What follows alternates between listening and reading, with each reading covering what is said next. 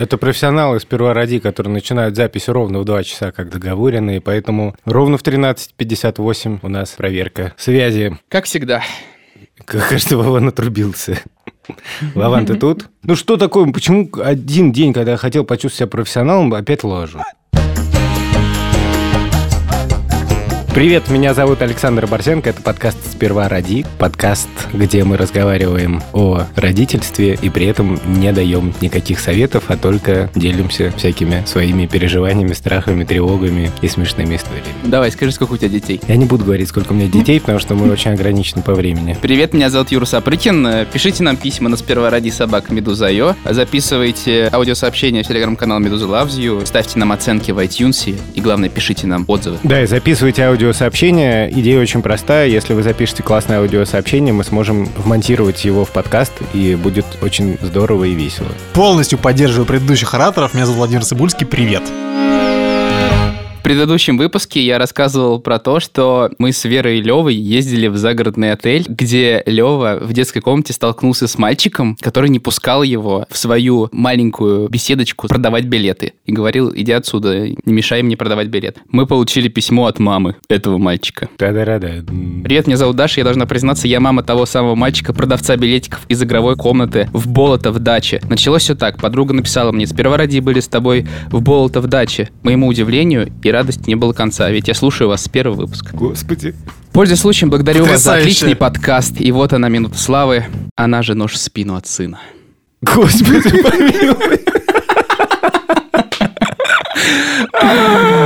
Хочу извиниться перед Юрием за то, что меня не было рядом с ребенком в тот момент тогда, чтобы объяснить границы приемлемого, обсудить с моим сыном, почему он так себя повел. Я на самом деле был очень удивлен, и я надеюсь, что мы с Дашей и сыном встретимся еще раз на Болтов даче и будем вместе продавать билеты. Ты мне скажи, вот Даша прошла все стадии отрицания, принятия, вот ты прошел эти стадии уже? Мне стало немножко стыдно самому. Не знаю почему. Ну, то, что, что передо мной извиняются, я не понимаю, за что. В смысле, вроде бы понятно, за что перед тобой извиняются. Вован, я помню, очень взбесился на эту историю. Да, да, Вован же, хотел просто там разбираться. Во что ты там играл? Магазин. Что продавал? Билетики на Бавове. Два? Магазин с билетиками в кино, да? Да. А почему ты никого себе не, не пускал туда, в магазин? Кто там тебя ограбить пытался? Расскажи эту захватывающую историю. Который хотел играть с нами. Она хотела грабить, и я не пускал, чтобы она ограбила мой магазин. А кого ты еще не пускал, расскажи. Маленького мальчика. А маленький мальчик тебя пытался ограбить? Нет. А что ж ты его тогда не пустил? Не знаю. А вот если бы ты хотел зайти в магазин, и вдруг бы тебе сказали «Нет, уйди отсюда», тебе было бы обидно? Да. Давай передадим привет подкасту «Сперва ради». Привет, подкаст. Даша, спасибо большое. Берите все примеры с Даши и присылайте нам аудиосообщения. Тема сегодняшнего выпуска – сон и все, что с ними связано. Поскольку меня больше всего волнует эта тема сейчас вследствие того, что Соня начала просыпаться с 5 до 6 утра примерно, иногда раньше, и я вынужден с ней вставать в это время. Скажите мне, дорогие друзья, что делать? Неловко признаваться, Вован, я специально проконсультировался с Шурой. Дело в том, что у нас все дети спали нормально. Это потрясающий факт, но это факт. С другой стороны, я... Ты предлагаешь поменяться, что ли, детьми, я не знаю, или что? Нет, я тебя стимулирую на то, чтобы ты по условиям нашего челленджа выиграл бы детей моих. А. Тогда, тогда, возможно, они приучатся. В смысле, я же уже выиграл. Я просто вытеснил это из своего сознания. Так как у меня нет своего большого опыта, я чуть-чуть почитал про недостаток сна у родителей. Я и раньше подозревал, что многие родители в аду, но что это такой ад, Самая, по-моему, частая метафора в рассказах о недостатке сна – это зомби. То есть, что родители детей до полугода, а часто и старше, просто превращаются в зомби, потому что они хронически не досыпают. Ладно, сколько ты спишь? Я сплю мало. Ну, сколько это мало? Типа, 4 часа ты спишь? Сколько ты сегодня спал? Сегодня я спал очень долго, потому что я вчера лег в 9 вечера вместе с Соней просто. Это, кстати, один из советов твоего любимого сайта да. NHS – ложиться раньше. Да, вот это нормальный был лайфхак. Обычно я сплю там, типа, не знаю, 4-6 часов, и потом с ней встаю. Дело в том, что ты говоришь до полугода, а у Сони, наоборот, это началось типа месяцев с восьми, мне кажется. Мгм. Она до этого спала как сурок просто вместе с нами, а теперь ей необходимо просыпаться в это время. При том, что она в наглую потом через полтора часа, иногда через час уже такая, типа, «Ну, я хочу спать, пойдем спать. Вот, и ты тащишь, короче, спать, и сам уже не можешь заснуть. Такие дела. Для нас это гигантская проблема, не с которая началась с 8 месяцев, а началась с первого месяца.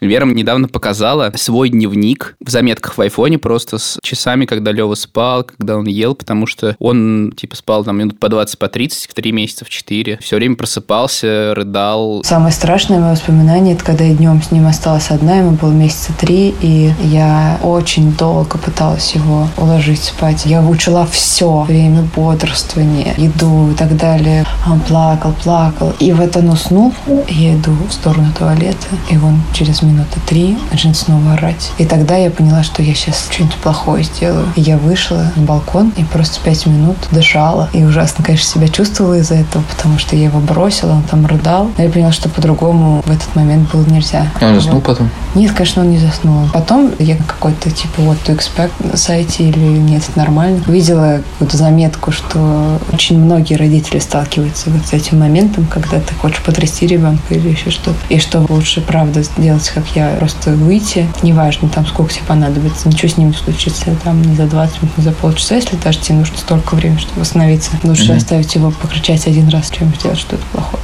И нам пришлось придумать какие-то ритуалы вечерние, которые бы помогали ему встроиться в режим. Что это за ритуалы были? Вот. Жертвоприношение. Да нет, это какие-то мелкие штуки, там, начиная просто с купания, да, а потом Леве обязательно нужно было после купания вымыть руки в раковине. После купания? Да, и если он не мыл руки в раковине, он как бы начинал истерить, и его невозможно было уложить спать. А вы проводили АБ-тест? В какой момент он решил, что ему нужно мыть в раковине руки в три месяца? Нет, он просто искупался как-то раз, мы его подвели к раковине, и он открыл кран, вода полилась, ему это очень понравилось, и потом в следующие разы как бы невозможно было пропустить эту часть. То есть перед тем, как из ванной пойти, например, листать книжку, нужно было обязательно включить кран, чтобы Лева помыл руки после, и пошел спать. И это очень помогало ему успокоиться. Не знаю почему, это очень такой странный способ. Мы же не даем советов, я этот способ не советую. А какие еще были ритуалы? Ну, потом мы читали. Эдгара По. Поначалу мы начитали всего про то, как нужно укладывать ребенка. Во-первых, есть такая штука, как белый шум, которую я пытался включать Леве, и один раз она сработала. Я был просто в восторге. Я положил телефон рядом, месяца в два, в три, и Лева уснул, короче, под него очень быстро, спокойно и проспал хорошо. Но потом это все пошло прахом. Хорошо помню, что один раз это помогло, потом нет. И так продолжается до сих пор. Сейчас Леве год и два месяца, и мы все время пытаемся добавить какую-то вещь перед сном, чтобы он спокойно уснул, ну там, не знаю, поиграть с машинами, например, поиграть с куклами. То есть у вас куча ритуалов. Ну, какие-то мы пытаемся вводить постоянно, но это, в общем, ничего не работает. Но я понимаю, что упирается все в одну историю, что пока ты ребенка не отучишь от груди, его сон не перестанет быть беспокойным. Как По ты крайней мере, отучал у нас. Лёву от груди? Еще Расскажи никак, еще никак. Подожди, а что, он реально спит у тебя по полчаса? У нас была неделя, когда Лева спал с 10 вечера до часу ночи и не просыпался, и мы думали, все, жизнь, спасибо тебе, отлично, все, заживем теперь. Потрясающе, господи. А так, Лева просыпается каждые 40 минут, каждый час. Я, конечно, в восторге все время, когда я смотрю какие-нибудь сторис у людей, у которых есть дети, они там пишут, ой, Васек-то уснул опять в 6.30 вечера и проспал до утра. Эх, что же нам так повезло-то с ним? Мама Васька нам напишет, короче, в следующий подкаст. Юра, извините, пожалуйста, я мама того самого Васька. Я не ожидал такого ножа в спину, как бы, от своего ребенка. Я случайно имя придумал. Я все время эти сторис пересылаю Вере и говорю, вот смотри. Ну, чтобы Блин. Вера тоже огорчилась. Ну, понятно, конечно. Да, все, да, вместе- конечно. Очень разумный механизм. Почему Лева не Васек? Почему я не Вадим и почему Лева не Васек? Нам просто нравилось имя Лев, и Вере, и мне, и мы придумали это имя. Но у меня есть небольшое переживание. Когда я был в детском саду, всем девчонкам нравился мальчик Вадим. И я думал, что это из-за имени, потому что Вадим очень классное имя. И я как-то пришел из детского сада, и маме сказал, все, мы меняем имя. Юра не подойдет. Теперь я Вадим с этого дня. Называйте меня Вадимом. Вована, у тебя есть ритуалы какие-нибудь? Как вообще проходит этот момент сна? Как вы укладываете Соню? Укладывается нормально Соня, и она спит до дольше, чем все-таки Лева, как выясняется. Вот вчера, когда мы с ней вместе легли, она проснулась первый раз, типа, в час ночи, там, где-то в 8 я уложил ее, сам лег спать, типа, в 9. Потом уже Олеся, когда пришла в час ночи, и она уже вот ее успокаивала. Все это время мы вместе параллельно на разных кроватях спали, и она вообще не просыпалась. Она ночью нормально спит, на самом деле, она просыпается просто почему-то в 5 утра, я не знаю почему. Везде пишут, что это все вызывает страшный стресс у родителей, влияет на их качество жизни, и у них начинаются проблемы в других сферах жизни. Э, У тебя это как? Я тебе так скажу, Шмагун, которая проснулась в 7 утра, и Шмагун, которая проснулась в 10 утра, это разные люди. Это разные шмугуны. Да, абсолютно. Так что это совершенно точно справедливо. Я как бы что-то подналовчился уже вставать рано, плюс я по выходным сплю, а Олеся встает. Это не лучшим образом влияет на качество наших выходных, но я хотя бы высыпаюсь. Стрессовый день был, когда я типа лег в 3, потому что засиделся, и проснулся в 4.40, а у тебя вообще нет никакого шанса не встать, потому что Соня орет, и либо вы вдвоем не спите вместе с Шмагуном, либо ты один не спишь, и хотя бы кто-то спит. И, в общем, мне пришлось вставать. А Соня кричит, просит поиграть с ней или просто поесть? Ох, ну, к этому моменту обычно Олеся ее кормят, и она вот после кормления отказывается засыпать и начинает тусить на кровати на нашей. Не обязательно орет, но она ползает, и более того, она может легко упасть, поэтому приходится за ней постоянно следить. Слушай, а правильно я понимаю, что это значит, что, ну, обычно, когда дети помладше, то считается, что у них болит живот или они хотят есть, но судя по тому, что ты говоришь, Соня просто просыпается спокойно и начинает заниматься своими делами, то есть, возможно, это связано с каким-то ритмом сна. Ну, может, я не знаю, может быть, она просто э, жаворонок и любит вставать пораньше. Она максимально довольная обычно как раз в это время. То есть она просыпается, ну, если она там ползает по тебе, там, очень довольная. Потом ты с ней идешь э, в другую комнату, ну, отпускаешь ее на пол, и она там ползает. Вообще, в основном, сама себе предоставленная, в смысле, что она может сама с собой там играться и особенно даже не пищать. То есть ей прямо реально необходимо тусить, а не что-то у нее там болит. А у нас что-то нет такой проблемы. Мы привыкли, когда в университете учились, спать по 4 часа. Сейчас, если я поспал 5 часов, то, в принципе, я не жалуюсь абсолютно. Не хожу как зомби, и у меня нет вот этого типа, о, бы сейчас прилечь на полчасика днем. Юр, ты себя в зеркало видел? Этим парнем был Альберт Эйнштейн.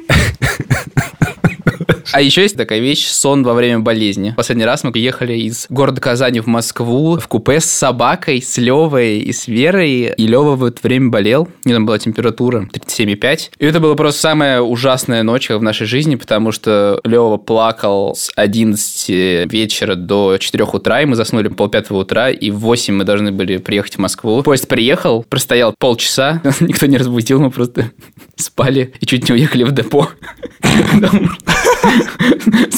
Спас нас только наш друг, который нас встречал. Он пробежал по всем вагонам, проверил, где, где мы. Зашел, разбудил нас, и А собака? было просто страшно.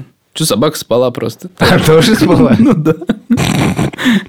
Господи. Она не может под крики ребенка засыпать. Кстати, как собака переживает? Забыл рассказать про это в выпуске про конкуренцию, потому что это очень непросто. Если Вера обнимает Леву, то собака пытается влезть между ними, как бы, и облизать Веру. Все часто рассказывают, особенно родители неопытные, у которых первый ребенок, что бывали такие ночи, когда ребенок просто орал, и ты не понимал вообще, что делать. У тебя такое было? Да, да, да, у меня один раз такое было. Соня спала идеально все время, потом в один день я остался один. Соня проснулась ни с того ни с сего, типа часов в 11, и в итоге единственный способ был ее успокоить, я как-то прижал ее к себе, голову положил на плечо, и как-то ее так немножко покачал, хотя этого нельзя делать. В общем, она чуть подуспокоилась, и потом я медленно, медленно, медленно, медленно, медленно, медленно лег на кровать спиной, и она оказалась на мне. И только в таком положении она спала. Пока пришла Олеся через часа два, у меня просто затекло все вообще. Потому что я не лежал не полностью на кровати, а у меня были ноги все вне кровати, а тело на кровати. И, в общем, я так, типа, держался ногами. У меня затекло все, ну, хотя бы Соня спала спокойно, в общем. У нас нет слов, мы преклоняемся перед твоим И подвигом отдаем наших детей.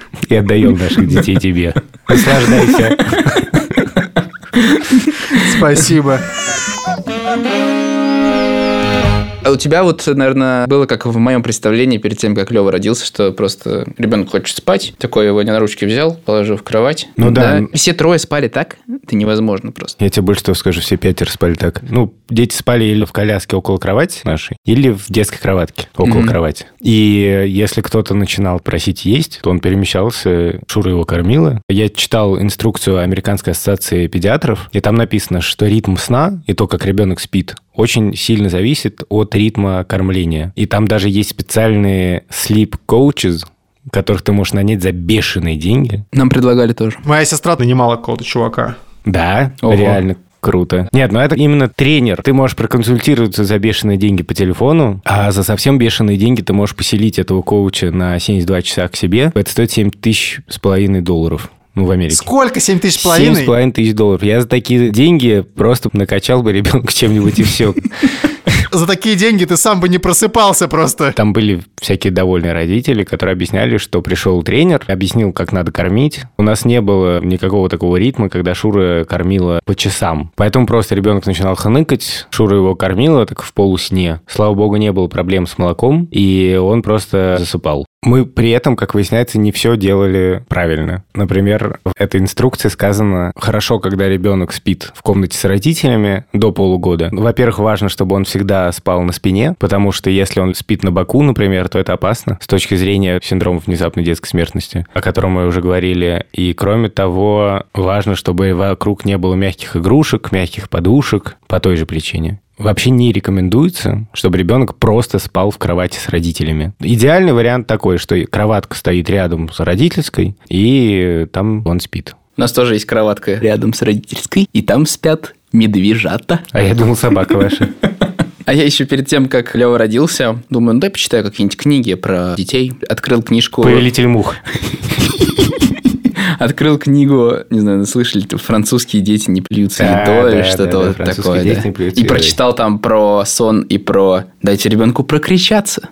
Пусть он 10 минуточек порыдает. Я, кстати, такой встречал совет. Слушай, это же невозможно. Нет, но там такое, что ты не должен сразу бежать, Да, да, типа подожди. брать на руки, подожди, там, туда-сюда. Не сработало у нас. Не сработало. Да, но я очень верил в этот, этот способ. Думаю, о, ответ уже есть. Зачем думать? Вот, пусть орет, а мы просто будем сидеть и в другой комнате смотреть сериальчики. Вы бы видели, как Лева плюет с едой? Вован, а вы практиковали это, вот это прокричаться? В смысле, а ты что, мгновенно бежишь, что ли? Мы сразу бежим, да. То быстрее просто. Ну, ребенок может по-разному ныть. Если бы он просто лежал и похныкивал, окей. Но он как только начинает плакать во сне, он садится и с закрытыми глазами начинает ползти. А так как он спит на нашей кровати, 30 секунд э, подожди, и все, он долбанется вниз башкой. Кошмар какой. Между вами ползет, что ли? Да нет, в смысле, мы же его укладываем на нашу кровать, а потом уходим в другую комнату. А, Да-да-да, в понятно. смысле. Довольно рискованно вы поступаете, надо Вы как-нибудь страхуете, чтобы он не грохнулся? Или просто вот Ну, сразу мы бежать? вниз на пол кладем подушку, и кровать очень близко к стене, и там подкладываем между стеной и кроватью подушку. Страхуют так, что быстро бегут просто. И просто так в падении И у нас не очень высокая кровать, ну, как бы. ловят в последний момент. Ладно, мы что-то залипли на младенцах. Я вас быстро введу в курс, что вас ждет дальше. Итак, детские страхи. Тяжелые кошмары или просто мысли, которые приходят вашему ребенку перед сном. Например, что будет, если родители заболеют и с ними что-то случится. Тебя спрашивают об этом? Один из наших детей, на самом деле, очень сильно страдал от таких вот тяжелых мыслей. А что будет, когда я вырасту? А что будет с вами? А мы что, будем жить по отдельности? А что будет, если что-то случится? А если начнется пожар? У детей разный уровень тревожности, и они там что-нибудь услышат или увидят. У нас был, например, случай, что в доме в Риге в одной из квартир был пожар, в другом отсеке дома, но ребенку сложно об этом не думать. А что если у нас? Дошло до того, что примерно на месяц мы лишились собственных Шурой ритуалов, потому что у нас есть ритуал, что мы после того, как детей уложили, стараемся смотреть кино, ну или сериал. И для нас это такая важная часть родительской жизни. И, как мы поняли в последнее время, для нас это некоторый критерий, что в нашей жизни все более-менее неплохо. Если мы смотрим по вечерам сериал, значит, все неплохо. Как только все идет не так, вот мы переезжали из Риги в Москву, дети пошли в новую школу и парились, мы тоже парились, сразу это все уходит на второй план, потому что просто уже нету ни времени, ни сил, ничего смотреть. И поехали немножко все ритуалы, потому что ритуалы были и есть. Например, все-таки я стараюсь читать детям, к сожалению, я в последнее время иногда на это забиваю, когда поздно. Когда они слушать тебя не хотят. Те же самые сказки, которые ты уже читал им вчера. Слушай, ну скажи про эти эти мысли. Так что сломалось-то в тот момент? Ребенок просто не мог заснуть. Ну, часто там дети стесняются сказать, что случилось. Говорят, что такое? Ну, у меня неприятные мысли. А что за неприятные мысли? Ну, не могу сказать. И в этот момент ты думаешь, господи, может, все-таки лучше скажешь, и мы с тобой это обсудим. И на некоторые вопросы, честно говоря, мне было очень тяжело отвечать. И я понимаю, что это по-настоящему страшные и тяжелые мысли, которые в какой-то момент беспокоят любого нормального человека, но просто неприятно, когда тебе кажется, что твой ребенок совершенно не готов к этим мыслям, и ты просто не знаешь, Как объяснить? как объяснить, что сказать, сказать, что нет, мы не умрем, или мы умрем, но не скоро. И это довольно тяжелая история, которая, безусловно, влияет на сон. А кроме того, бывают просто страшные сны. Это невозможно проверить, но бывают периоды, когда они приходят каждый день и говорят, что им снился кошмар, поэтому они вот приходят к нам. Мне было интересно узнать, что это значит, и я много раз спрашивала. Тиша говорит, что такой страшный сон, что он не будет рассказывать. Ну, как бы страшный сон – это такой легитимный повод прийти к нам в кровать. Но когда дети чуть подрастают, мы стараемся сказать, ну, я с тобой посижу, но давай ты у себя все-таки заснешь. Тебе когда-нибудь снился сон, который повторялся? Два раза. Мы попадаем в дикий лес, на нас нападает какое-то странное чудовище, которое, если тебя берет в руки, то ты типа двигаешься очень медленно. Мы от него сбегаем, потом я просыпаюсь. Странный сон. Если мне снится плохой сон, я просыпаюсь в сидячем положении. Но плохие сны мне снятся не так часто. Я из своего детства помню два страха. Это... Что меня перепутают с Юрием Геннадьевичем Сапрыкиным. А второй? А второй, что с Леонардо Ди Каприо. А третий, что я проснусь, а я не Вадим. Юра, быстро, надо сдавать номер журнала Афиши. Вы что, идиоты, мне 4 года. Я думаю, ты тоже боялся засыпать без света. Это вообще такой стандартный. Я боялся темноты, да. Но у меня были светлячки, потому что в нашей комнате был такой шкаф, который, когда открывался, там были петли дверные, светила лампа настольная или свет из окна. И на стенке были пятнышки света. И мы с Яшей, моим братом, считали, что это светлячки, и они нас почему-то успокаивали. Юра, а ты как справлялся с темнотой? А никак, я просто просил родителей оставлять щель дверную. А второй страх у меня был такой, когда мне снился плохой сон, а плохие сны у меня, короче, были все время однообразные. Меня просто убивали в конце. Всегда? А кто тебя убивал? Я не знаю, при каких странных обстоятельствах меня кто-нибудь стрелял или меня избивали. Но он был высокий, низкий, Продавал ли он билеты? в один конец.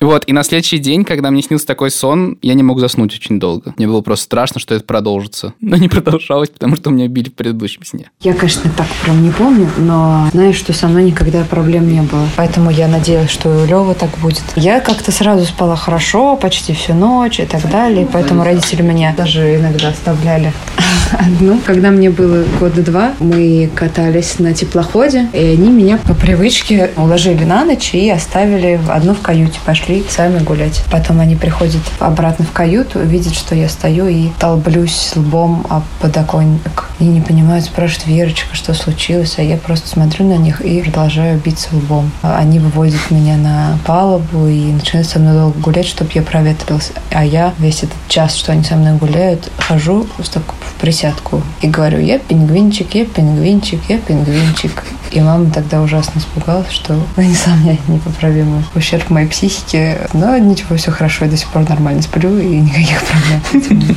Я боялся, что кто-то войдет из мертвых людей, ну, в смысле, людей, которые умерли. Я очень хорошо помню вот этот опыт, когда кто-то из близких умирал. Не супер близких, но бывает, случается у ребенка такой первый опыт, что человек, которого он знал, он умер. И меня очень перепахивало от этого. И я очень боялся, что дверь откроется и войдет кто-то из этих людей. Я, честно говоря, сейчас сам сказал, сам испугался.